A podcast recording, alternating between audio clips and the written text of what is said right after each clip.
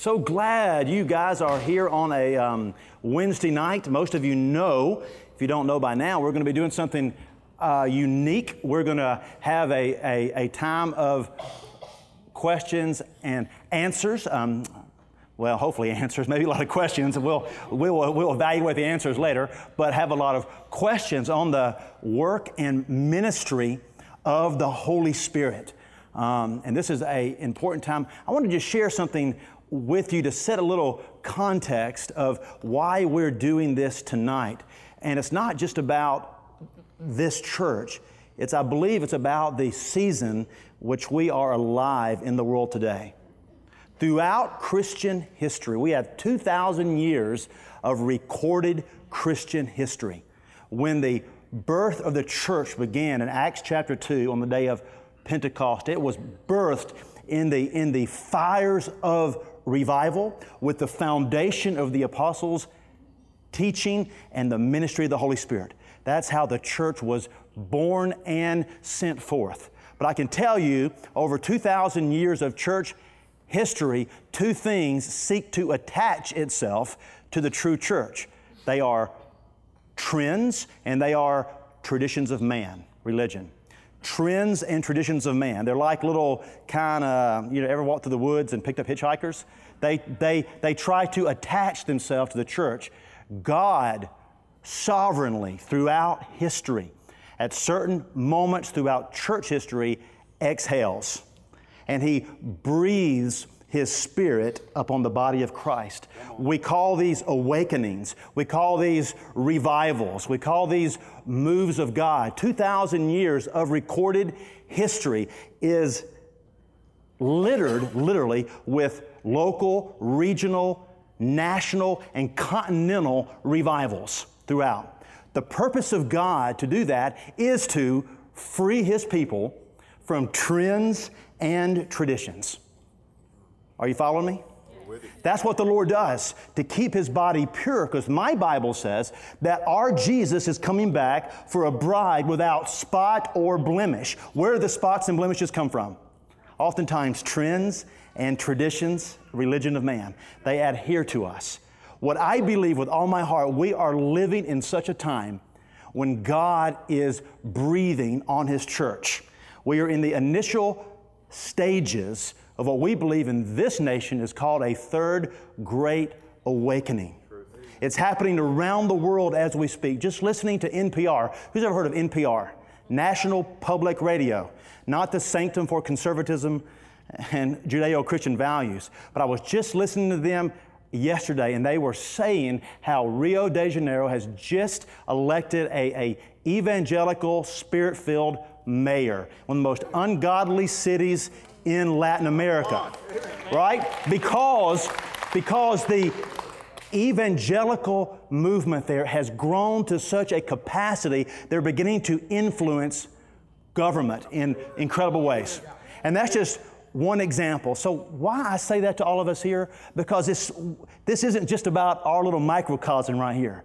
We are a part of what the Lord is doing around the globe, true revival coming upon the people of God. And we're experiencing that right here. In fact, a very obvious obvious evidence of that that God would in his sovereignty pick a Pentecostal charismatic pastor and a fundamentalist Baptist pastor to bring two groups of people together to once again pursue word and spirit, coming back to the authority of God's word in the book of Acts, laying aside what? Trends and traditions that hinder the advancement of the gospel of Jesus Christ. You see what's happening? Yes. So, what begins to happen is this impacts every single one of us. How many of you have been involved in a church for more than one year in this place?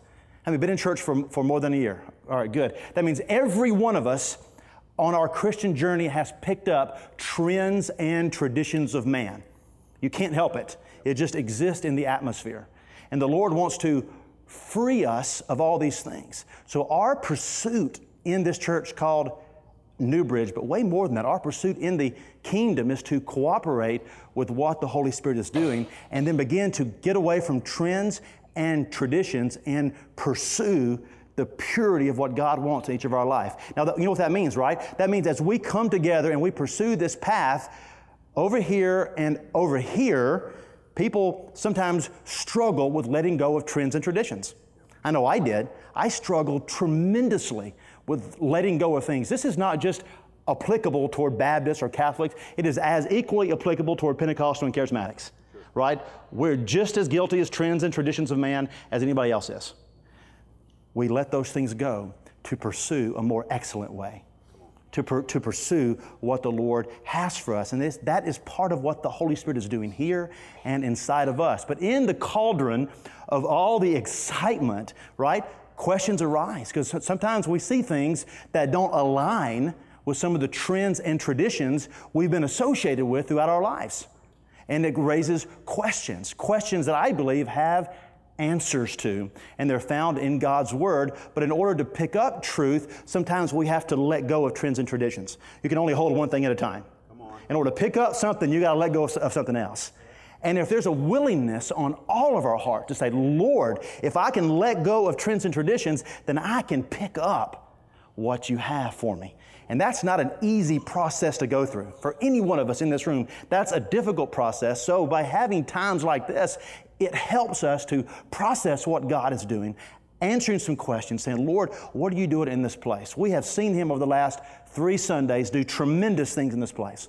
We have seen physical bodies healed. And that's the small potatoes, in my opinion.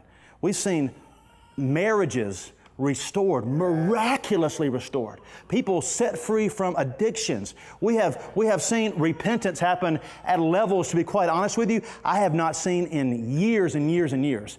Levels of brokenness and repentance, not from a fiery hellfire and damnation type of message. I mean, just being drawn by the Spirit of God to repent. So I believe we are really seeing some incredible things in this place. And I don't know about you, but I want that to continue, don't you? More, more. Man, I want it. I want it to continue so much. And the Bible encourages us not to quench the Holy Spirit. So we're going to have a time of questions and answers. So I, I suspect there are different kind of people in this place. There are some that's going to that may be a little bit confused about some stuff. Let me encourage you, please ask. All right? There's no dumb question, right? Ask if you're confused. Ask if you're curious. Ask if you're ignorant, right? And we'll get the ball rolling. We only got about one hour to do this. We're going to record it tonight, and uh, we're going to see what happens. So we had a guy with a microphone somewhere. Danny's ready. Come here, Danny. That's Gio. Oh, Gio. I'm sorry, Gio's coming. And um, and before we get started, do you have any opening thoughts? You want to? Oh, great. Let's talk. You want to jump right in? Yeah. All right. So Somebody's got to be the icebreaker. Who wants to do it? The reason why we're recording this is because we do have some people that can't be here on Wednesdays, and we actually got requests. Hey, we know you're doing a Q and A tonight. Uh, we can't be there, but we are really wanting to grow in this area. So this is not going on TV. It's not going online or anything. So if that would hinder you from asking a question, don't even worry about that. This is New Bridge family and anybody else that's part of the body of Christ, and maybe even some of those that aren't that are curious about what we believe. So. And we're here to address the Holy Spirit. Please do not ask who to vote for. Please do not ask where you bought your shirt, right? We are, we are I wrote in Dustin's name for president and uh, then didn't vote for him, but it was really typical.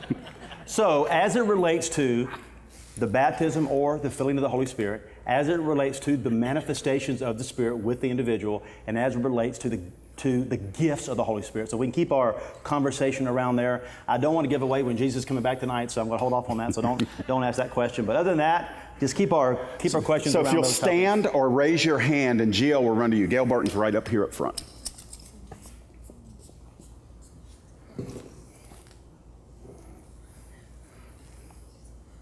Uh, I understand when I've been Baptist all my life that um, when I was baptized, it was, you know, baptism with the Father, Son, and the Holy Spirit. I don't quite understand what this next Holy Spirit is. Uh, I've always been very close to the mm. Holy Spirit since I was saved when I was 16. I've always been very sensitive to Him. So I never knew what I was missing. Uh, do you understand what I mean? So I, I, like the other night, I believe it was just uh, nice lady right here, someone with her uh, uh, fell on the floor Was it, it wasn't you? Oh, okay. I thought she was with you. So what's, what's the question, Gail? I don't understand what's going on with that, and is that something? With that in particular? With, Yes, and what what is the difference between the first baptism and then you're talking about I'm, I'm meeting the Holy Spirit again or something? Let, let me make the second part of your question, which is very specific, easy, and then if you want to take part of it too. Um, I wrote a position paper because I, I actually didn't see two Sundays ago that I did hear later that we had two people that fell out in the Spirit, and for just about everybody, uh, well, not everybody, but a large contingent of people, never been in a service, never seen that, have only seen the, the YouTube and the, you know, the sensationalized aspects. And it's very, very strange, a little bit bizarre. Um, I actually when I found out about it, I said, somebody's going to ask. I need to have a theological answer. What I would like to do, instead of taking the lengthy amount of time to answer that right now verbally, I will make that uh, paper available to anybody that wants it. It's about six pages. It shows you the theological, the biblical roots of why, why would somebody fall out? What does that mean? What could it mean? And as I also say in that paper, one of the things that we're not going to do around here is we're not going to say, hey, if you want to fall down on the ground and the Holy Spirit, come and we'll pop you in the head and watch what happens. We're not going to turn it into a circus. However, the question that we're going to answer with everything that goes on in Newbridge is what do the scriptures say? Because if the scriptures prohibit something and we do it, it's sin. If the scriptures command something and we don't do it, it's sin. But if the scriptures are silent on a subject, then we need to practice moment by moment discernment and say, is there a principle in scripture that speaks to this, either for it or against it? And so we have to be kind of fluid about those things. And so if you will email me or anybody, my email is jeff at mynewbridge.church. All I have to do is reply to your email, send that PDF attachment, and you will have the ability to see very clearly what that can be. As with anything, and I'm not attributing this to uh, the two, I don't even know who fell out that night or that day. Um, anything that God does, the devil can counterfeit. So just because somebody is having an experience, you and I aren't qualified enough to say, that's God, that's not God, unless it is uh, outside of the context of Scripture. So, though it is kind of new to a lot of people, uh, how many of you were here that morning have never seen anything like that before? Okay, not as many as I thought, just a handful of people. So, um, but the fact of the matter is, for those that haven't, they have the right to say, What in the world is this? I've never had an experience like that. I don't know what that is. And so let me answer that one. And to anybody that wants that, I would be glad to email it to you. Um, if 100 people email me, it'd take me a minute to get to you, but I will respond tomorrow if you will email me tonight. Second question, I think, was just about the baptism. So. Yeah, yeah, okay. Confusion, God is not in confusion. How many realize that? Wherever there's confusion, we know the devil is involved in confusion. God is very simple in how he deals with us. He said, unless you become like a little child, you'll never see the kingdom of heaven.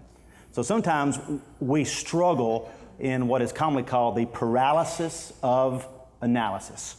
We try to figure things out through our intellectual minds when really what we're talking about is a very Excuse me. simple thing. Let me ask you a question.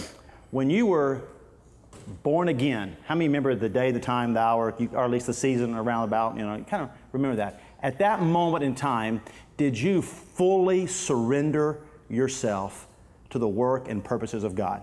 Fully. Lock, stock, and barrel. Did you give him access to everything? Probably not, right? In other words, you, you, you got born again, but there was some more of you that needed to be changed, correct? So, what we understand is, and Lindsay shared this so beautifully on Sunday morning God sent Jesus. Jesus sent who? Holy Spirit. He sent the Holy Spirit to do what? To empower us, to conform us into the image of Jesus. So then, once we're born again, it doesn't stop there. But a lot of the world of church will teach that once you're saved, that's it. Your name's in heaven, read a few books every year, do the purpose driven life, and you're good. You know, just kind of wiggle, you know, wiggle your way through life. But how many of you realize God has more for you than just that? And, and that more comes through the person of the Holy Spirit. Now, think of this with me for a second. We don't follow a procedure, we follow a person. Got that? Everybody say that. We don't follow a procedure, we follow a person. One of the things we struggle with so much is we want a procedure for everything. God will never give us a procedure. He is a person, He is the intimate God. So, the infilling of the Holy Spirit is simply this Lord, I need more of you because I love you and I want more of you. It's a moment in time when we surrender to God fully, as fully as we can in that particular moment, because there'll be many other moments when you're ready to surrender more. Right? It's the, it's the time after you're saved, after you're born again. Because quite frankly, I believe after you're born again, you don't fully realize even what you get, kind of what you got yourself into. All right? You, you, just really don't. Thank God I'm saved. I've been forgiven. And you just, wow, God, you have done so much for me. And then the Lord begins to cause us to grow.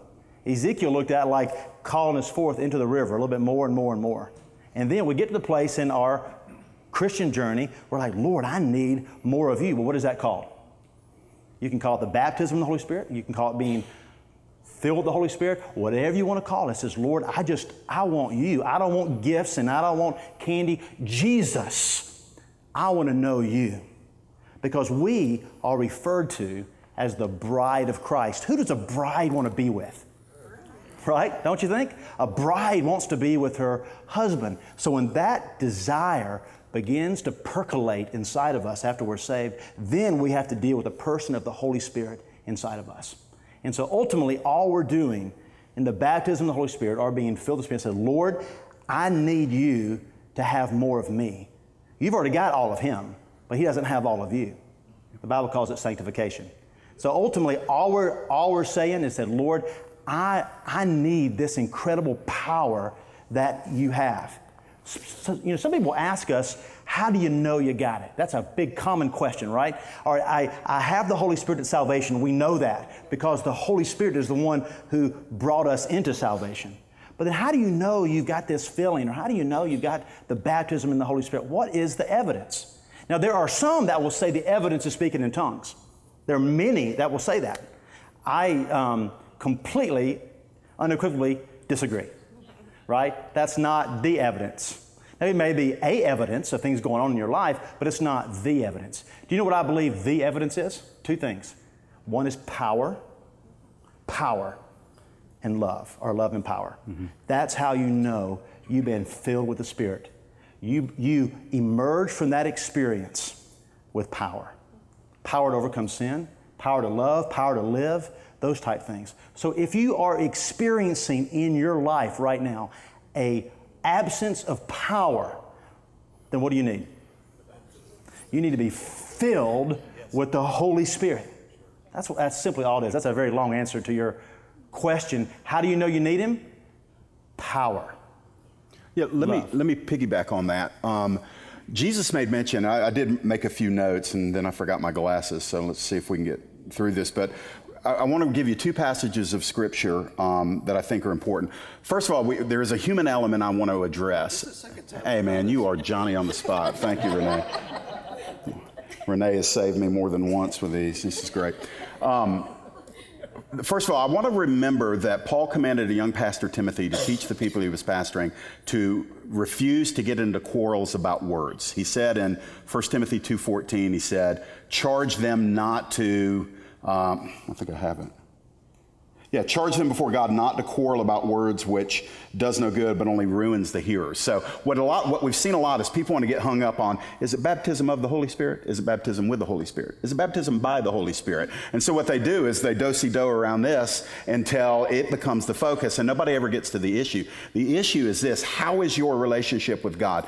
Do you have the love and the power and the, uh, the very um, characteristics of Jesus Christ coming out of your life? In, in so many churches we've been taught, well, what we need to do, the mission of the church is to bring people to a, an encounter where they uh, receive Jesus Christ and then they get to go to heaven when they die. There's only one problem. Jesus never taught that, that that was his mission. He never taught that his mission was to take us to heaven when we die. He actually said, No, what I want you to do is I want you to pray for the kingdom to come here. And so, in order for that kingdom to come, we're not just twiddling and waiting for God to bring it. The kingdom comes through us, but it only can come through us if we are operating with the nature of God. So, um, Jesus said this in John 4, verses 13 and 14. Write that down if you want to follow up with this. John 4, 13 and 14. Here's what Jesus said concerning the Holy Spirit. He says, Everyone who, he's speaking to the woman at the well, everyone who drinks this water, this physical water, will be thirsty again, but whoever drinks the water that I give him, will never thirst. Indeed, the water that I give him will become in him a spring of water welling up to eternal life. Now, listen.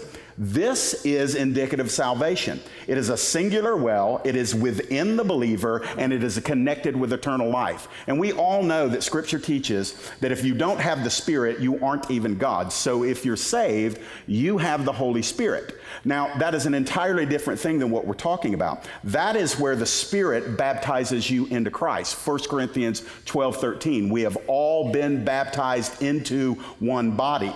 So we have been baptized by the Spirit into Christ at the moment we're saved. What we're saying is this what is this baptism with the Spirit? Where does the Bible talk about that? I hear those charismatics, those Pentecostals, those guys talking about this stuff all the time. Bless God. This is the way I used to talk. Bless God. I got the Spirit when I got saved. I don't need any baptism of the Holy Spirit. I was very upset about the idea. The problem was is I wasn't reading my Bible properly. Did you know in all four Gospels, all four Gospel writers, Dustin mentioned this a week or so ago, all four of them mention where Jesus is teaching, uh, or J- Jesus or John the Baptist were teaching on what it meant to be baptized with fire and the Holy Spirit or with the Holy Spirit. With. So Jesus does the baptizing with the Holy Spirit. Remember, John said, I'm baptizing you with water, but the one coming after me is going to baptize you with fire, power, and the Holy Spirit. Matthew teaches that, Mark teaches that, John teaches that, Luke teaches that, and also in Acts chapter 1, verse number 5, Jesus says it again. He says in Acts chapter 1, verse number 5, he says, John baptized with water, but this was post resurrection, but you will be baptized with the Holy Spirit many days from now. Now, I don't have the ability to go all throughout the book of Acts, but what you're going to find in the book of Acts is you're going to find this experience of the Holy Spirit coming upon people post salvation or in the moment of salvation. And it is described with many different terms. Sometimes it's called they received the Holy Spirit, or the Holy Spirit fell upon them, or the Holy Spirit came upon them, or that uh, they were baptized with the Holy Spirit. And you've got these different phrases all describing this moment where somebody's impacted by the presence and the power of the Holy Spirit. And yet, what has happened, and, and by the way, the results of that are amazing. All you got to do is just work through the book of Acts and look for those phrases and see what happens. And it always results in worship. It always results in some form of power or demonstration that the presence and the activity of God is taking place. That, listen, salvation is beautiful. It's beautiful. But Jesus said, I came that you might have life, salvation, but that you ha- might have it more abundantly. And so it is that abundant life that is connected to the baptism with the Holy Spirit. That's the best way to say it the baptism with the Holy Spirit. When we say the baptism of the Holy Spirit, it almost sounds like the Holy Spirit is the one doing the baptize. To be theologically accurate, Jesus is the one who baptizes us with the Holy Spirit. Some, it can happen at the moment of salvation, but it doesn't have to. And often in Scripture, you will see it as a post salvific moment, a, uh, an experience that comes after salvation, sometimes even after water baptism. So that's, that's like question number one, and it, that's what you got when you got two preachers up here. Um, listen, I, I want to tell you this. This is the best thing for any of us to do. Instead of getting hung up on the, on the horn of term, terminology, and is this cessationist doctrine or charismatic doctrine or Baptist or assemblies of God, skip all of that. Ask yourself the question do an honest inventory of your life and say, Do I live regularly in the power of God? That is the best way to address the issue. And I'm, I'm going to say this from a pastoral perspective, and this is not indicting anybody. I'm going to tell you, my life was like this. I lived in disciplines. I lived in experience in the sense of I want to do better, I want to try harder, I want to be more moral, I want to be a good dad, I want to be a good husband. I worked really hard at that. But the, the fact of the matter is, I kept tripping over the same sins. I kept finding an inability to gain victory over certain parts of my thinking, certain parts of my emotions, experiencing the same difficulties across the board with relationships until I finally came to that point of absolute surrender and said, Lord, whatever you want for my life, I need a new heart, God. I got my theology in line, but I don't have power. And I'm going to tell you, for me, that is what gives the evidence. It isn't that I read a good book about it. It's the fact of the matter that I had to come to that place of absolute surrender, and it was in that surrender that you meet God in His fullness. And so that is where I like to point people. It's not, it's not about Baptist charismatic or cessationist charismatic. It's this Am I, as a believer, walking in the power of God? Not up here, not do I understand about the power of God, but is my life marked with the power of God? Great. Amen. All right. Another question. Glenn Mander, not go way over here. You got a mic? Got to have a mic just, Corey, well, for the people recording, they won't be able Quarter, to hear quarter. you. All right, I, I have many questions, so You get one, else- Glenn. You get one. Come on. One at a time. One at a time. Hey, just so you know, I need the glasses too, so Yeah. don't feel bad. So, so I, I need to visit this uh, topic of falling out of the spirit again because I read the article and I still have a question. Okay, good. So, so let me read the verse which basically establishes the question. From It First establishes the what? I'm sorry? Falling out of the spirit. Okay, yeah. We were in the front row, so we saw it. Pat and I saw it. Okay. So it comes from 1 Corinthians 14, verse 26, and it's referencing orderly worship. And here's what it says What then, brothers, when you come together, each has a hymn, a lesson, a revelation, a tongue, or an interpretation. Let all things be done for building up. So, so the question is how does that experience build up the body? Because I can't seem to come to grips with how it builds up. If, if truly what it's saying, it's got to be able to build up some way. So help us understand that. You or me? I can I can launch in that a little bit maybe and provide some clear. For let me let me phrase it. First, let's go back and talk about um, falling out in the spirit just for a second and, and, and what that is. Now, let me just tell you something. I've been in this thing for 32 years. Just so you know, that's never happened to me, ever. Right? Just so you know. All right, I don't, so I don't come to you as one who has this great experiences of you know falling out into trances and being taken up into the into the third heaven. Which it would happen, hasn't happened yet, right? In my experience, as, as, as I see people um, experiencing the power of God, So the power of God affects our flesh. Does everybody agree with that? It affects our, let me go make, let, I'll go from flesh. Let's, let me talk about the physical body for a second. He affects our physical body. Now, I do not want to be rude. I do not want to be crude, but I will be both crude and no. Uh, if, if, um, if my wife comes up to me, right, and she starts kissing me on the cheek, and she starts whispering in my ear, she starts loving on me, can I just be as bold to tell you there's going to be a physical response? Does that make anybody uncomfortable? Well, read the Song of Solomon if you have a problem with any of what I think I just said, right. right? Read your Bible, right? In the confines of marriage and intimacy, it's a beautiful thing. It's beautiful, it's of God. It was His idea. Go figure, right?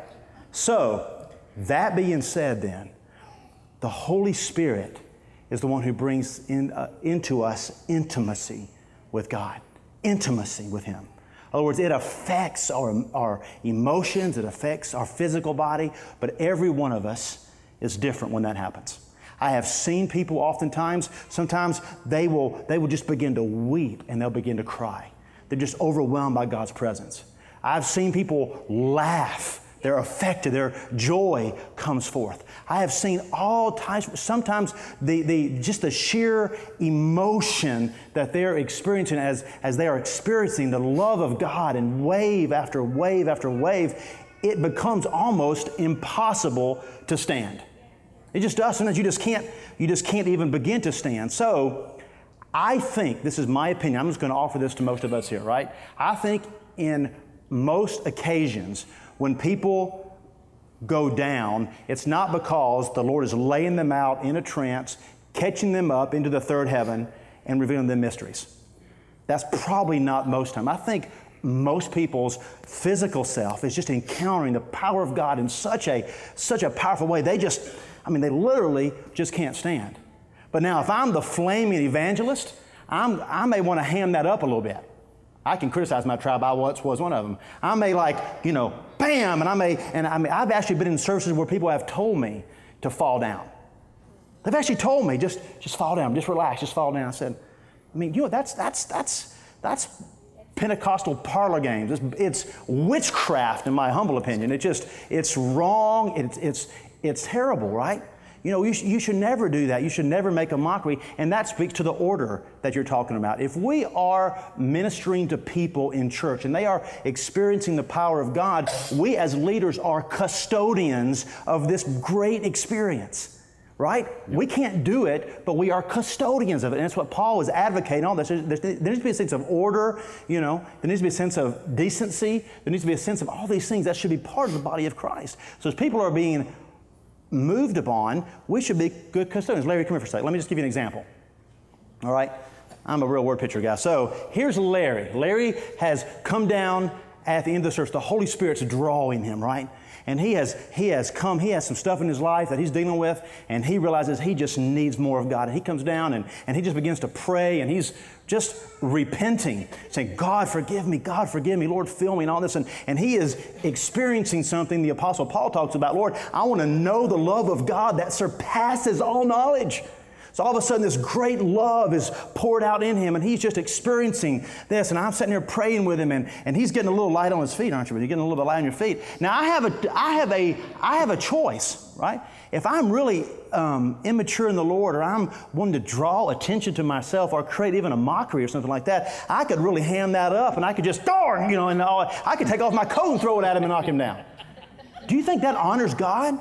Gentle Jesus, humble Jesus. No, of course not. You know what I'm going to do? I'm going to pray. I'm, I'm going to recognize God's moving. I said, Larry, let's, let, let's you know, I, I, can tell he's just getting light on his feet. I said, brother, this is what I have done this a million times, right? I said, brother, let's just, let's just kneel down.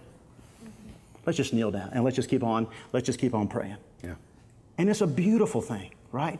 It's a great thing as the Lord begins to move on him. Then as a leader, as a prayer leader, as a custodian, if you will, of what God is, is doing, then it doesn't look strange or odd. But very sadly, so oftentimes we tend to get all enamored by that and we really ham it up. But order does not mean rigidity, because Paul goes on to also say, let all things be done, but in decency and order. What are the all things? All of us experiencing God, but let there be an order around it by mature people who are helping people experience God with not allowing the flesh to take over. Does that make sense? Yeah. And, and, again, it's kind of rare. It is rare, but it's that in you know my experience. That's, that's can I share one quick story? Oh yeah. Uh, let me just say share, share, the other side. I was at a the kids camp one time, and um, it was a powerful time at the end of the service. Many people came down. They were being born again and filled. Just just I mean, it was an electric environment. God was there, and there was one boy by the name of Jesse. He was 12 years old, and I, he was a part of our youth group at the church in Dalton I was at. And I walked over, and, and there was Jesse. He was laying flat on the floor with his hands up just like that, eyes wide open. I said, Jesse, I walked up and said, Jesse, what's going on? He said, he, he looked at me, eyes open. He said, I can't move. He said, I just can't move. I said, Jesse, uh, he, and, and he was trying to suggest, just, just, just relax. Just allow the Lord to deal with you. He stayed in that position for 45 minutes. Now, I want you to try to lay down sometime and hold your arms straight up in front of you. How long can you go? Maybe five minutes, and then you're in pretty good, pretty good shape. 45 minutes, he was like that. I walked back up to Jesse and said, Jesse, what's God doing in your life? And he looked at me, this 12 year old boy, he said, he said, God has called me to be a missionary. you know? And then he got up. You see, the Lord deals with people in unique and profound ways. But in my experience, right, that is the exception, right, to the rule. The rule is usually people encountering God, experiencing the power of the Holy Spirit, that need somebody, altar workers and pastors and leaders, that will be a good custodian of what the Lord is doing and not exploit that and make it a spectator sport for the rest of the body. Yeah. Glenn, just to follow up on that, one of the reasons why Paul was so particular in 1 Corinthians 12, 13, and 14 is because the gifts were being abused.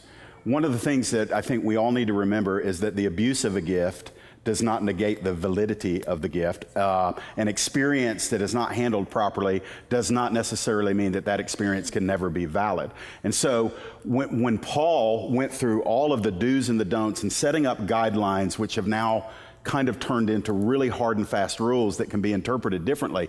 My version of all things being done decently in order may f- allow for a lot more to happen than somebody else's version of decently in order. But one thing that I note about the Apostle Paul, he was really, really coming down on Corinth about their abuse of the gift of tongues. This is what he said. He said, Let all things be done decently in order. But he had also said this I wish you all would speak in tongues. And then he said this do not forbid speaking in tongues. So re- he recognized the abuse that was going on, and if there was ever a place to say, that's it, no more tongues, that's when he should have done it, but he didn't do that. As a matter of fact, he said, I want you all to be able to speak in tongues. And then he actually added this I speak in tongues more than all of you. So the most theological man, the same guy who wrote, um, you know, all of the theology of the New Testament for the most part, is the same guy who looked at everybody and he said, Yeah, I, I speak in tongues more than all of you. And Paul had profound mystical experiences. There was nobody in our New Testament that had more supernatural, intense encounters than the Apostle Paul. And so when we're, when we're talking about these issues where, where something is happening, let me tell you what I guard my heart in. Because I'm a natural skeptic, I really am. That's probably why it took me so long to yield to the things of the Spirit, because I'm very skeptical and suspicious by nature. What I've learned to do is when I see somebody, and we, you'll hear the word manifesting kind of a weird word, but it's, it's kind of the norm. It just means something going on inwardly inside of a person is manifested in some outward way. Uh, there's so many different manifestations that are given in the Bible that I won't even bother going into them. But what I want to do is if I see somebody manifesting in a way that maybe I'm skeptical of, maybe I don't even agree with it, maybe I'm very uncomfortable with it, what I like to do, and especially in the role of a pastor, and Dustin's already alluded to this, it's our responsibility. It is the pastors and the elders, and it is our responsibility to find out what's going on. And what I always like to do is I like to wait because usually this stuff simmers down, it gets quiet, and then I want to go behind it and I want to find out what was the fruit of that. What was the fruit of it? F- the fruit of an experience will legitimize the root of that experience. And I do agree, Glenn. I do believe that there are times where people will be having an experience that doesn't have any obvious edification to the people around. So, in the, in the sense where you mentioned people falling out in church, there may be some that say, that doesn't bless anybody. You don't know that. We don't know who needed to see God move. We don't know what God was doing in other people's hearts. So what I like to do is I just like to take drop my gavel, take off my judge's gown and just say, I don't know what that was all about, but I do want to find out. And as a pastor and a leader, that's why I wrote the paper. I wrote the paper because I, th- I felt as a pastor this is going to generate some questions. What a great opportunity to explain. Decently in order, be real careful that you don't hijack to mean they need to do what I'm comfortable with. Because we do do that, right? I mean, for some people tonight, it was, hey man, that's not decently in order. Oh, okay. Clapping hands in some places. You don't do that in some places because it's out of order. And so we have to be really, really uh, gracious and understanding. And one of the things that I would do, if you see somebody manifesting or showing, so, in love and humility at an appropriate time, go speak with your brother and sister and say, Hey, I've never seen that. Can you tell me what you were experiencing there? That is the best thing to do. The easiest thing to do is to be aloof and stand uh, at a distance and say, Well, they ought not be doing that. And I'm not sure that qualifies as love, which is, of course, the chief of the fruit of the Spirit. Okay? Anything you want to follow up on that? You got the mic. I'm good. You good? Okay. Who's next? Right here.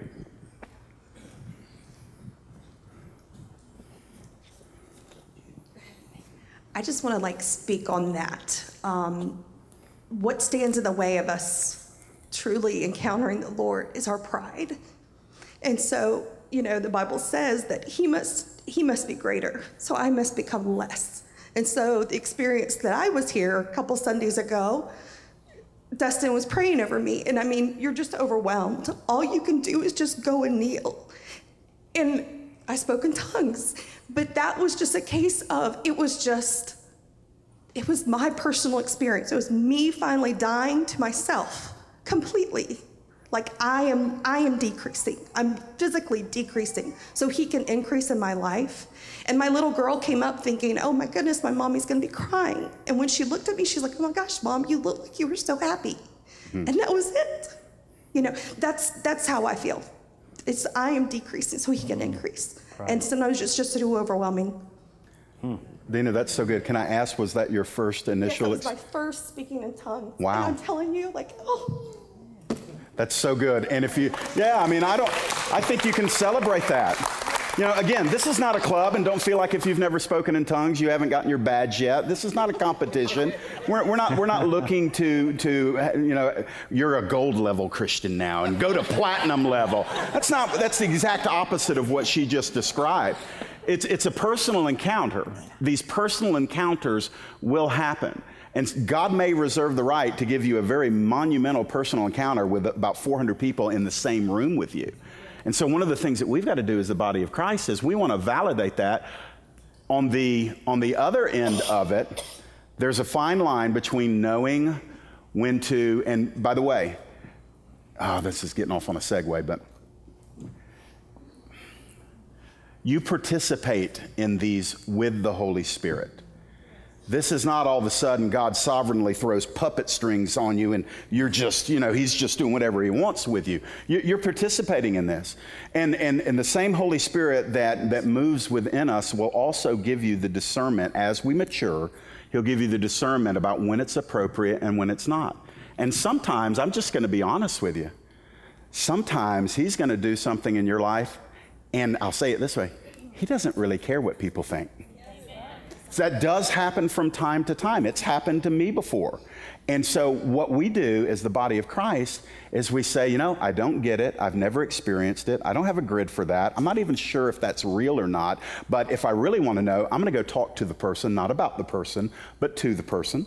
And then if, if I don't really want to know, I'm just going to trust that God does some things in the kingdom that He doesn't inform me about ahead of time. So, anyway, Hallelujah. I'm just excited. I didn't even know that. That's so good. And you know, one thing to just to just to add to that, the Holy Spirit does not possess people. What possesses people? Demons possess people. Demons possess. The Holy Spirit does not, but the Holy Spirit fills people. And there's a big difference. And to be filled requires yielding and cooperation. Sometimes you may hear people say, if anybody comes up to you and says, "Oh, I just, I just, I just couldn't help it," I mean, I'm sorry. There's something else going on there, right? There's something else going on. Either they are way in the flesh, or maybe there's the maybe the, maybe maybe the devil's working in that situation. But you can always help it. The Holy Spirit is a gentle gentleman, and, and he operates on our yieldedness and our surrender. He will never override you, never force you to do anything. And that's why, like you talked about, Glenn, that's why we can that's why we can have order within the church because if somebody says they can't, oh yes you can. I mean, and as we begin to as we begin to grow in the Lord, we begin to recognize, all right, I'm I'm doing something now, and people are like, it's it's causing distraction. I'm gonna look around. Well, I might need to tone down a little bit, or I may I may need to go in the I may need to go in the room over there and have a little shouting party outside. We used to have a lady in our in our old church. You know, you know, she'd get excited and she wanted to shout, and she didn't want, she, but she didn't do it. She went out and shouted because she knew if she shouted here, it would be, it would be a distraction. Mm. But she had the wisdom and the maturity to go outside and walk around and just hallelujah and shout, and she, and she'd come back in. Yeah. Praise God. But and don't frankly, do it in here. So, frankly, sometimes you can control it and you don't want to, and that is being selfish. I mean, it really yeah. is. I'm not going to lie to you. There are times where, you know, God's moving in me, and I, I'm like, man, I probably ought not do this, but I'm just gonna. And then I ask God for forgiveness later. But I'm, I'm gonna give you something here. I promise you, every time we're in this room together, there are a lot of Christians in here making sure that they behave, even though on the inside they're spinning, they're dancing, they're shouting, they're praying in the spirit, they're, and, and they're saying no. In out of respect for my brothers and my sisters, I'm gonna I'm gonna regulate myself a little bit, and that's happen, happening all of the time. Quite frankly. Man, I've been regulating for about eight years around here, and I'm finally at a place where I can, you know, just turn it up one notch. And so I'm happy about that. Amen. All right, who's next? Who's got the next question? Uh, where's Manuel. the mic? right back here. I think Beth in the middle, ladies first. Yep. Beth, raise your hand. I think you had one. Hello, Beth. Well, first I want to say you asked um, what the edification of somebody falling out in the spirit might have been. I wasn't here that day, but I think this event tonight and the questions um, that that event has raised and the openness of our hearts and minds that that event has raised is evidence of the edification of that event. Um, the fact that we're here trying to discover more about the Holy Spirit and what that was is the evidence of that event, in my opinion. Um, but I was raised Baptist, so that's completely, I'm kind of glad I wasn't here because I would have been one of the people going, What the heck was that? Um, we kind of skipped the section of the Bible um, that spoke to the gifts of the Holy Spirit completely ignorant as yeah. to the gifts of the Holy Spirit, how you come about them, how mm-hmm. you discover them. I hear people talk about, I discovered I have this gift. Well, how do you do that? And what are they? Oh, that's a great, I would love to answer that question. Yeah, you go for it. but it. I need Danny Sonera to answer this question. Come here, yeah. Danny. Perfect. That was a great question. That was a great segue. To, this was not planned, but well done, Beth. I get to use my illustration. He brings props. I bring props. Can you, can you grab this and, and put this on nice and tight? There you go. All right. I, I was hoping somebody asked this Bob question. the Build. Here we go. Can you get that? There we go. Tighten that up. All right. Perfect. Everybody does um, everybody know what this is? Come on, we're all big kids, right? We all love illustrations, don't we? At least I, I do a, a nice, handsome Puerto Rican man. Here we go. Stand right here. All right. All right. So let me illustrate it for you this way. You got it? Good job. All right. The Holy Spirit is the one who has all the gifts. Everybody cool with that? Right? And there's a bunch of them. You can read about them in Romans 12 and, and 1 Corinthians 12 and Ephesians 4 a little bit. There, there's a, an, all kind of gifts. And they are within the Holy Spirit. Where is the Holy Spirit? He is within, within you. One of the things I really want all of us to really get is you're not trying to get anything. You already have everything. I don't hear it. You're not trying to get anything. You already have everything. Everybody, everybody got that so far? All right. So he is wearing a tool belt, and this tool belt is full of tools. Would everybody agree? He possesses all these tools. Is there a possibility that these are tools here that he has never even used before? Yes. Absolutely. But does he still have them? Yes. Absolutely. So, all the gifts, if we have the Holy Spirit, all the gifts are inside of us. They're all right here. So, what's the next step he has to take to use a tool? He's got to what? He's got to remember the Holy Spirit doesn't possess you. He will never take a tool, force it into your hand, and, you know, he never does that. What does it require? Participation. I have to say, Lord, I would like this gift, so begin to take it out, and then you begin to use it for His glory. Now, how many of you realize you're not very good the first time sometimes? It, it takes a little bit of practice. Much of the Christian life, as we journey with Him, is all about discovering all that God has for us earnestly desiring spiritual gifts, pursuing, asking God for more gifts. But what I, what I don't want you to do is walk away thinking you don't have them. You've already got everything. It's just a matter of then how do I use them? We call that discipleship. We call that training. We call that learning. If, if, if I desire to be used in the gift of healing, what must I be willing to do? Pray for someone to be healed it would be impossible for me ever to be used in the gift of healing unless I did what? I could never sit right here and say, Lord, use me in the gift of healing. Use me in the gift of healing without me getting up and being willing to do something. So all of us have all these incredible gifts of the Holy Spirit, and they're, and they're all tools. A lot of them, primarily, quite frankly, are, are tools for evangelism are tools to use outside of the four walls of the church. Word of wisdom and knowledge and miracles and all these great things, giving and administration and serving. So it's very possible that you've got stuff here with you right now that you don't even know you have yet. How many of you want to use all the tools in your tool belt? How many of you know God is really good, that God is not going to expect you to use every tool in the same day? Because He gives gifts as He determines and as He wills it, as we make ourselves available for it. Sometimes the need has to arise. Glenn, you asked me a great question at the camp out, right? You said, I know I can speak in tongues, but what if I really don't want to? And that's pretty cool, right? Yet, right? Because sometimes that's fine, but sometimes the desire will create the need for the gift. And then guess what? When the desire comes, God may give you the gift, and then you take it out, and then it's there. Does, does, does that make sense? So that's sort of the, that's sort of the illustration as it's wrapped around the gifts. You've already have them all saying, Lord, would you use me in the gifts? And, and probably you're being used in a lot of the gifts of Spirit, and you may not even know that's what's going on. Oftentimes you're, you're operating in the gifts, but you don't call them that because it's just second nature to you. You're operating in wisdom and the word of knowledge, and God's given you stuff as you're talking to people. You're operating in the discerning of spirits. Maybe you're interviewing a employee you're about to hire, and all of a sudden the Lord just shows you something. So you, you just feel in your spirit something's not right. Well, guess what that could be? Discerning of spirits.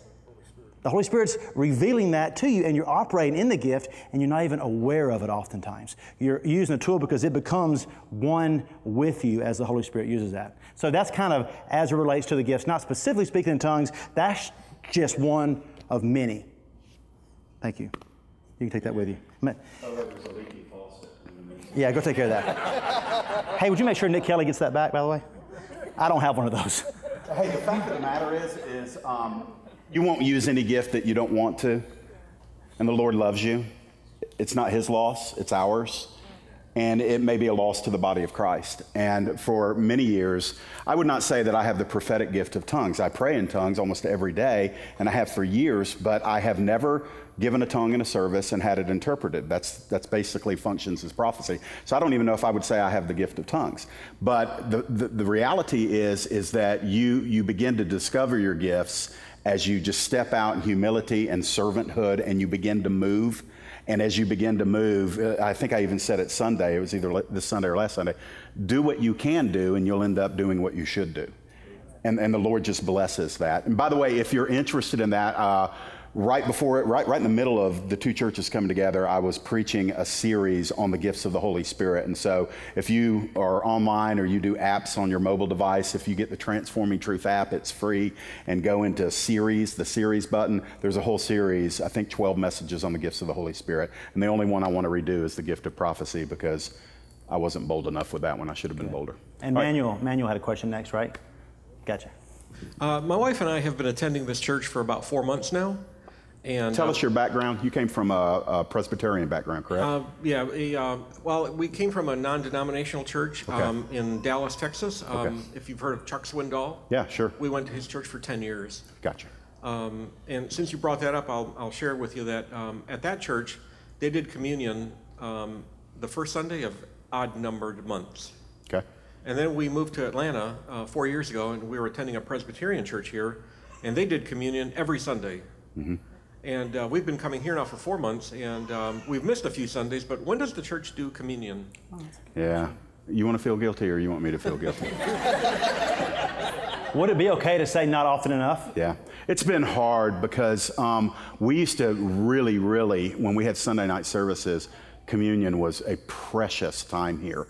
Um, we, we focused the entire service. It was a it's almost like a solemn assembly. We did it once a quarter, once every three months. When we stopped having Sunday night services uh, a couple of years ago, we lost that availability. And quite frankly, we've just never found uh, a great way to do it. And I just have to own that on my end because it started prior to the two churches coming together.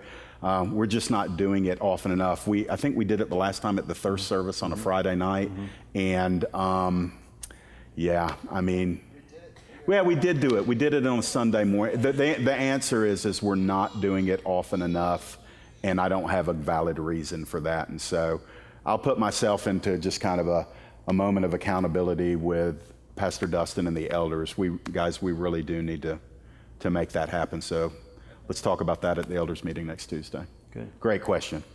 Well, well asked too. Thank you for not indicting us, but just being no seriously. Thanks for not being accusative. Right here. Right here, back in the back. Um, well, Mine's is more of like situational like question. So, what happens if like what do you do if you forgive someone but you have an issue with like moving on from like their hurt? Like Raise your hand if you've ever dealt with that. If you've forgiven somebody, but uh, there you go. I want to encourage you. Now finish your question because everybody said. Yeah, like it's not like I'm not trying to hold a grudge, but it just it's hard Yeah. to move on. Hmm. You're a better pastor than me, so why don't you? Yeah. I'm, I'm, a, I'm a word picture guy. Everybody knows that. So when you forgive somebody that's really hurt you, you've ever seen the guys that ring the bells in, in, in the buildings, in like the church buildings, you know, you get to pull the bell, right? What happens when you let go of the rope? What's the bell still doing? It's still ringing.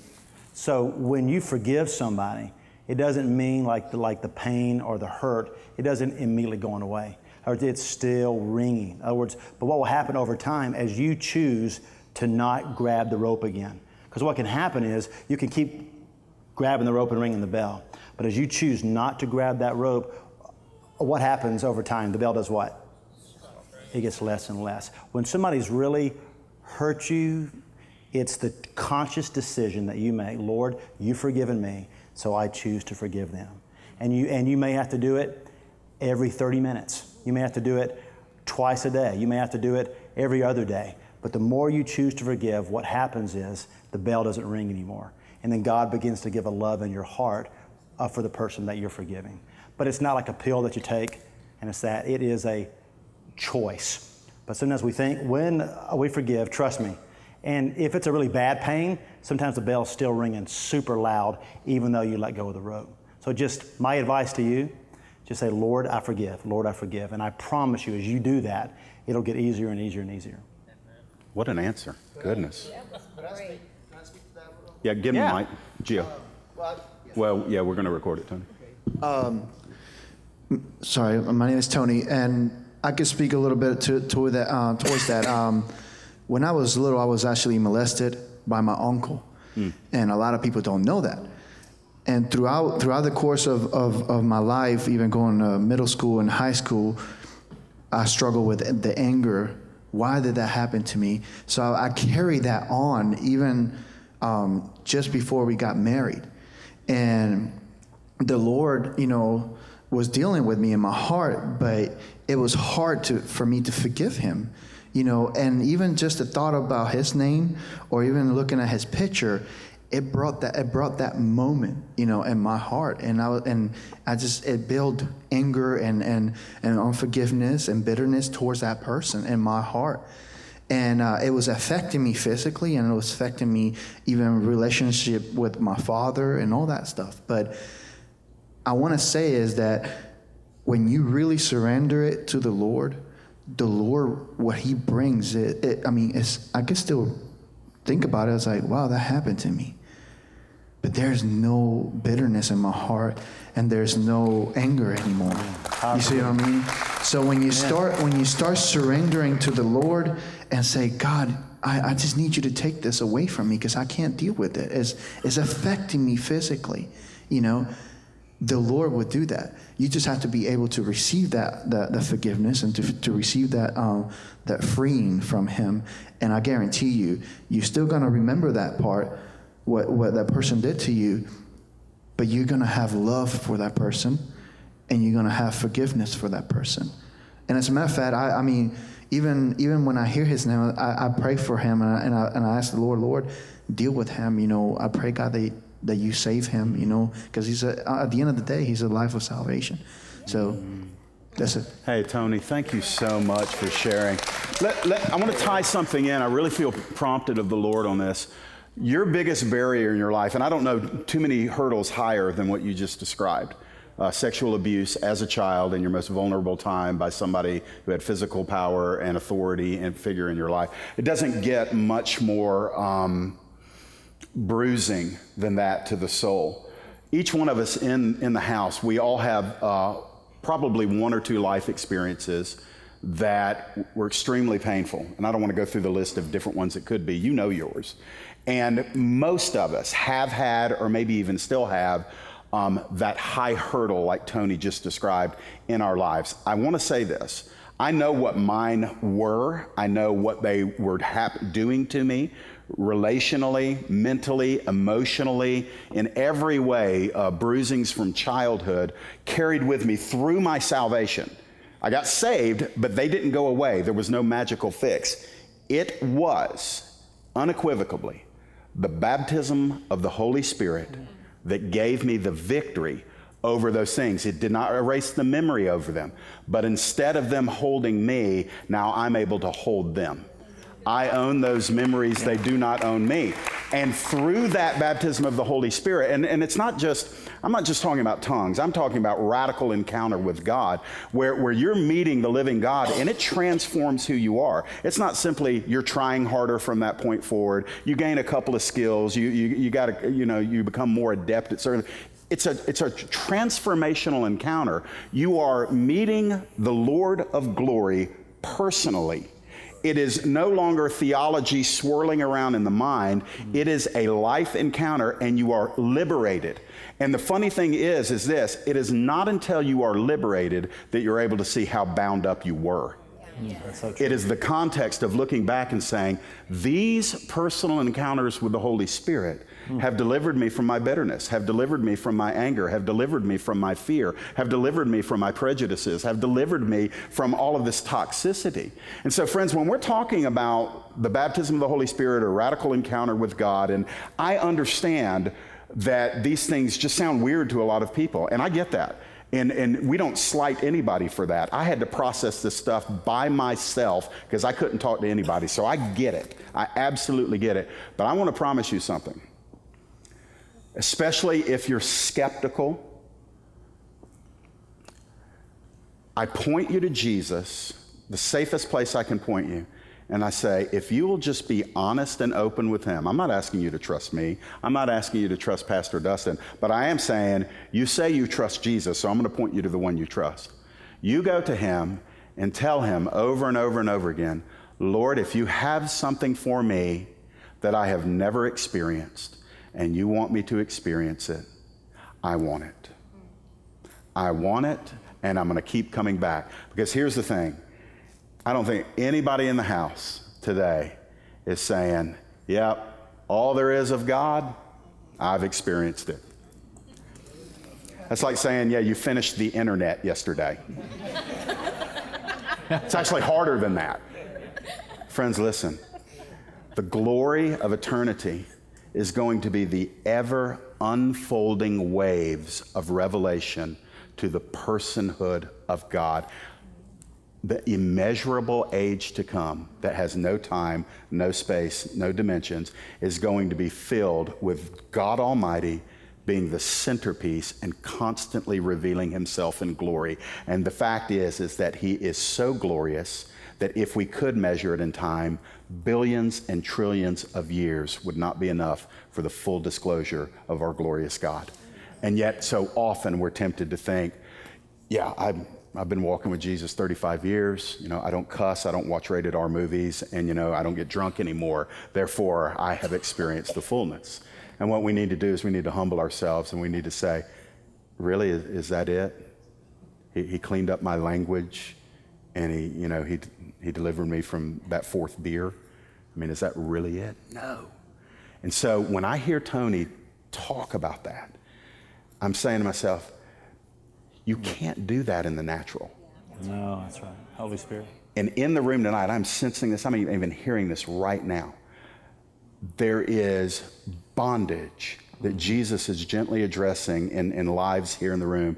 He's saying, This is your season. If you want to be free, we'll begin. I'm not giving you an invitation to come have an experience tonight, but I am pointing you to Jesus. I'm saying, go to him. Go persistently, go honestly. You know where your strongholds are. And friend, when you get free, you're going to be the one answering these questions, and you won't have as many to ask. You're going to be answering these questions for others. We have time for one more? Yeah. We got eight minutes. Sure. So, Christy. Right over here, Christy. Bless you.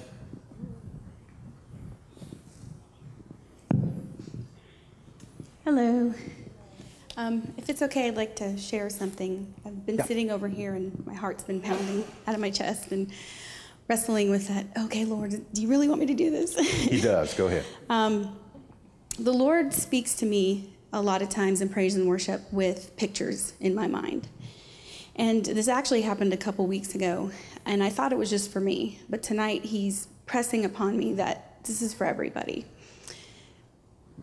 It's a shore, and you're standing on the shore, and Jesus is standing in the water.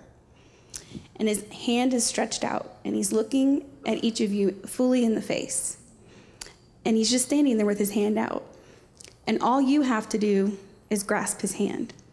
And he's going to gently lead you into the water. He knows where you're at. It could just be to your ankles. Some of you, it's going to be to your waist. Others, you're ready just to go all in and dive down in the water. Then he'll bring you out of the water, and sometimes the waves will be crashing over you. And it's just to be these experiences. And it's to be okay because the whole time, your hand is in the hand of Christ. And just stay focused on him, and he's to take care of the rest. Good.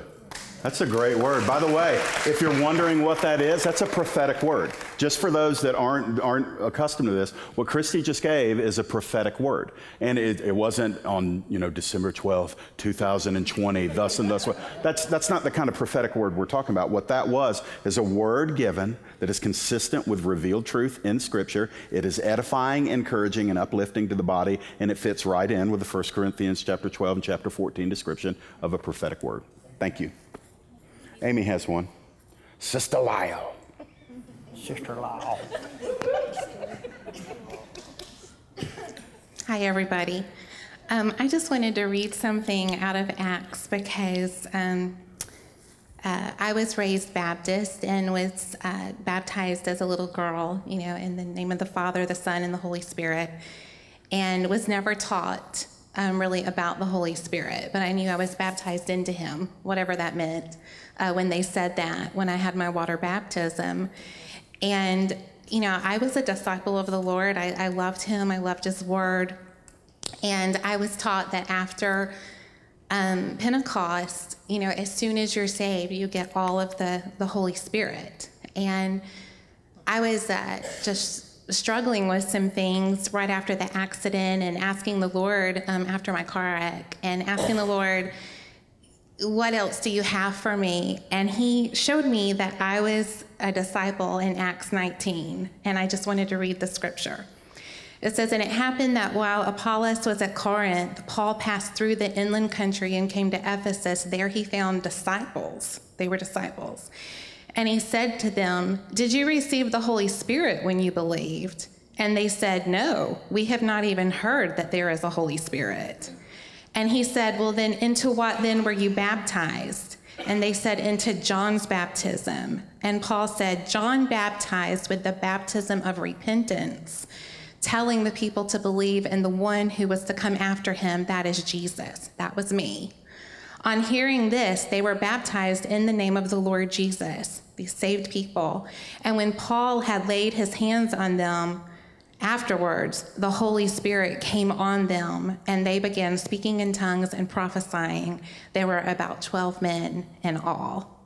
And that was me. I had that baptism of repentance. I was a disciple just as these people were, but I needed more, and, and God gave it. Yeah, come on. Mm.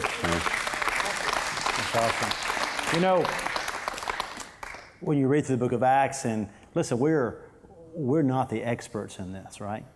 We're not. I've had, I've had to unlearn more than I've ever learned, to be quite honest with you.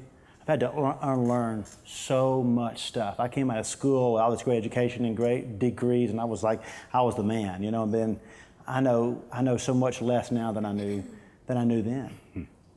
But that's what the Holy Spirit does. As He's working in you, how was it this man, who we affectionately call the Apostle Paul, who had this incredible amount of knowledge, right? I mean, he, I mean, he was a walking encyclopedia of religion. He knew. He, he was a brilliant mind, had the finest education of, of all those around him, taught by the very best.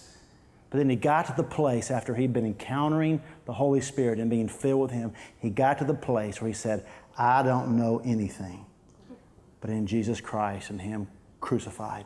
Therefore, I'm not coming to you with enticing words of man's wisdom, but I am coming to you in the demonstration of the Spirit's power. So this is the man who had all this knowledge. Remember, I said God's not a God of confusion? God is a God of great simplicity. He keeps things so simple for us. When you read the book of Acts, and we were just having this conversation this week at our staff meeting, and, and we were kind of talking about, well, then, what is the experience? How do you, how do you know you have it? And that's a real genuine question, isn't it? What do you What do you tell people? I mean, when they're really when when they're really asking, okay, I know I'm saved. I I, I hear everything that you're saying, but how do I know that I have it? And that's a great question, isn't it? The Pentecostal charismatic folks take a really easy route, and they just say, well, you just, all you got to do is speak in tongues. That's the evidence. I, I, I just can't buy that because that's that's too easy to counterfeit. You know, anybody can say Mitsubishi should have bought a Honda or something like that. And okay, well, so, you know, just cause, so, you know, something I can so easily begin to counterfeit, then, then that's the evidence.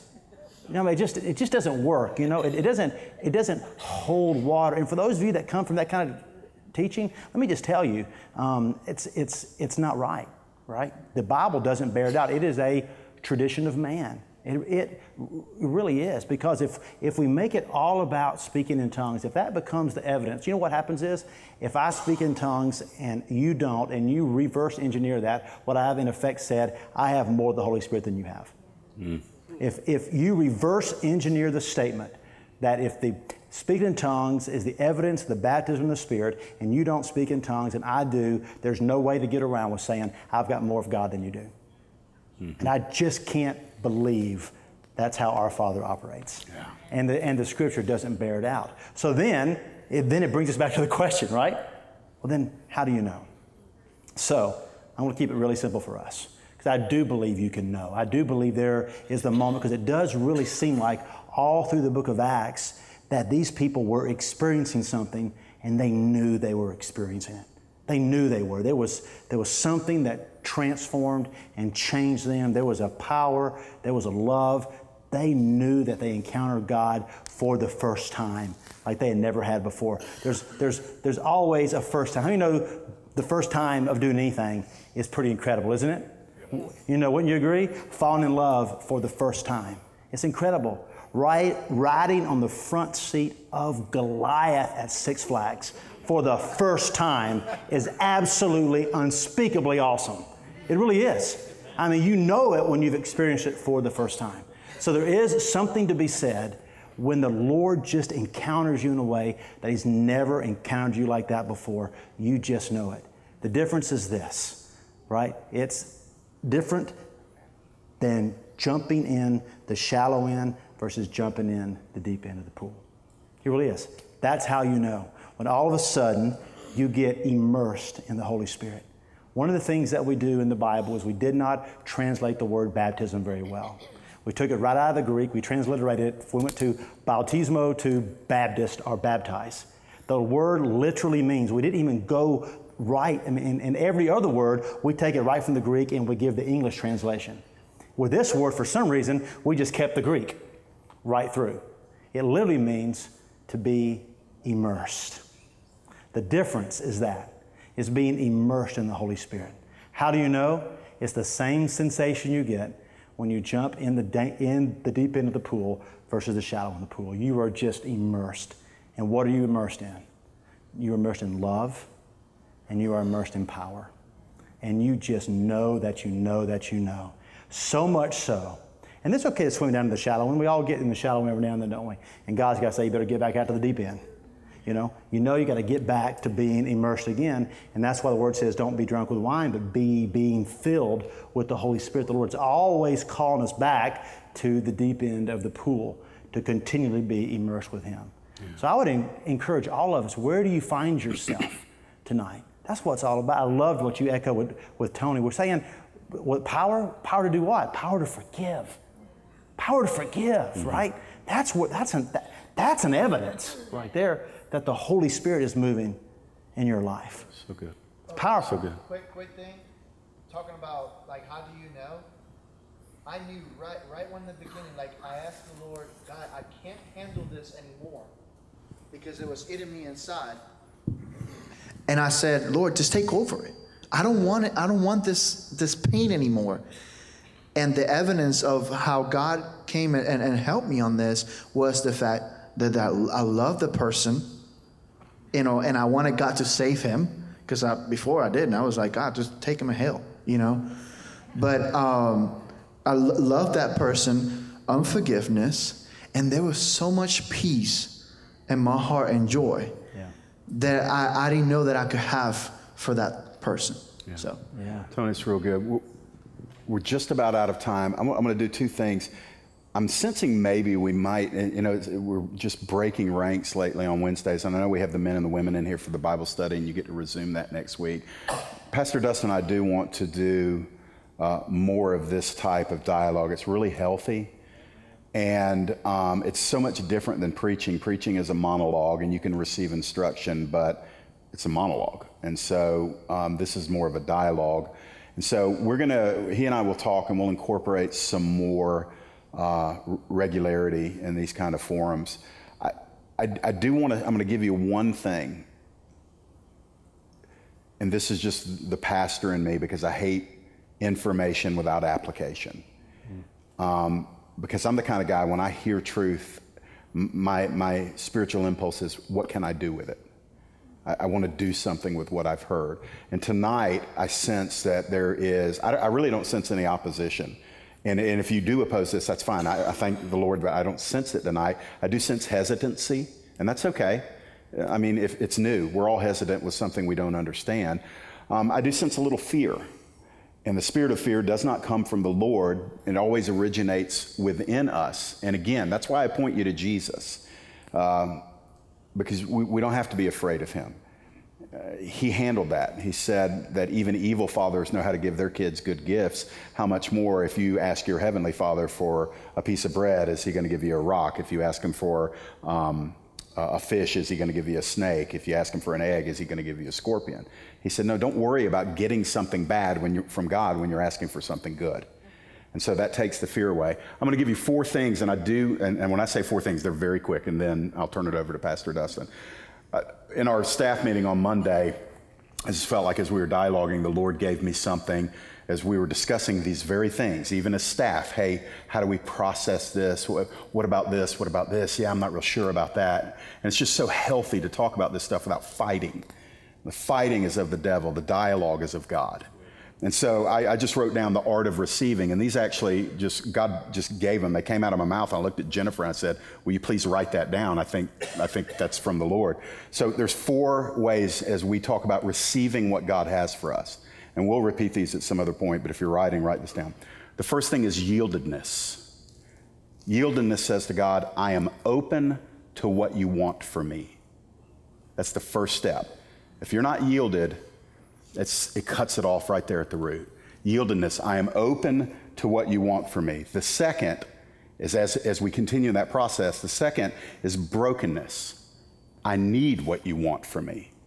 It's not just I'm open to it, you'll reach a place where I, I need what you want for me, and that comes in seasons of brokenness.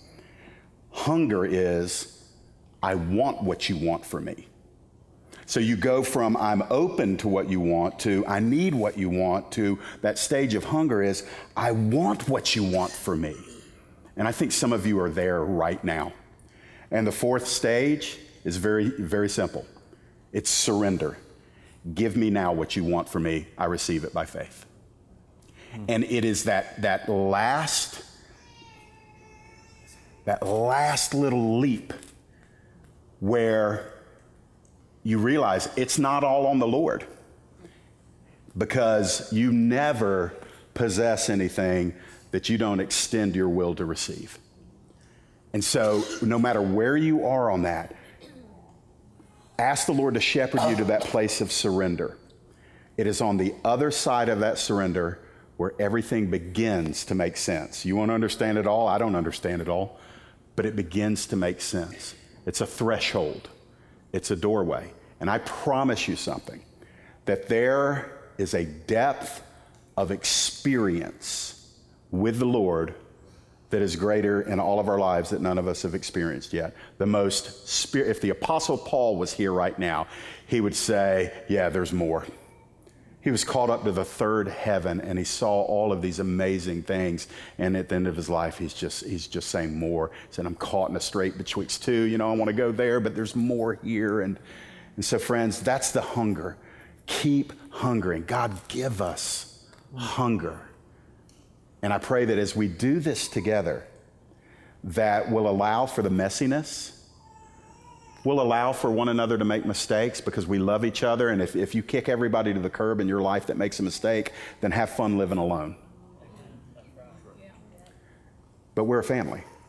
So we're going to walk through this together. And as new members are added to our family, and as people grow in this faith family, we're going to do it together. We're going to do it in love. We're going to do it in humility. I want you to help me, and I want to help you. And so I believe that we can do this, and it'll be great glory. So, Pastor Dustin, I'm going to sit. Yeah, we're done. Yeah, and turn it back over to you, man. So let's uh, stand together, and let me just encourage you too. You know, as we get as we get ready to pray, none of us have arrived. You're never going to arrive, right? There's no big I's and little U's. You may be sitting thinking, well, if I don't, if if I've not experienced it like you had, then am I somehow less than you? Listen, we are all in this journey together. Two years ago, 30 years into my spirit-filled, tongue-talking life, right? Two years ago, the Lord dealt with me in such a powerful way of truth that changed everything about me. It really was. It was just, it was, in other words, this doesn't end. This never ends, right? It's not even going to end when it gets to heaven. It's just going to intensify to a great degree because right now our you know, flesh can only handle so much. But there, with unveiled faces, now we're veiled in the flesh, but there with unveiled faces, right? Encountering God. It never ends. So we are a family, right? We are a community of faith, and we're on the journey together. And if we are indeed, like I do believe we are, in the midst of what we may could call a third great awakening in this country, we're going to see things today. We're going to see things in the days to come that you've never seen before as God is exhaling His Spirit upon His body. As I said from the very beginning, He is ridding us of trends and traditions of man, religion that has hindered us for so long. And I promise you, if you stand under the wind of heaven, He'll blow it off of you. Right? If you're, if, you're, if you're over there and there's no wind blowing, it's not going to happen. You want to get in the wind, the wind of the Holy Spirit, and He will blow all that off of you. And oh, how good and how refreshing it is. Some of it comes off a bit like duct tape. Yeah, it's painful. But man, when you get it off, when you get it off, it's freeing, liberating, and beautiful. So, our prayer, Jeff and I, our elders and leaders, Lord, we want to stay in the wind. We don't want, we, we, want, we don't want to quench the Holy Spirit. We don't want the dove to fly away right? We don't want to do anything to quench him, to stay in his, in his presence. That's all any of us can ask of ourselves and ask of each other. And when we do that, buddy, man, buckle your seatbelts. Buckle your seatbelts for what's coming because it's going to be good.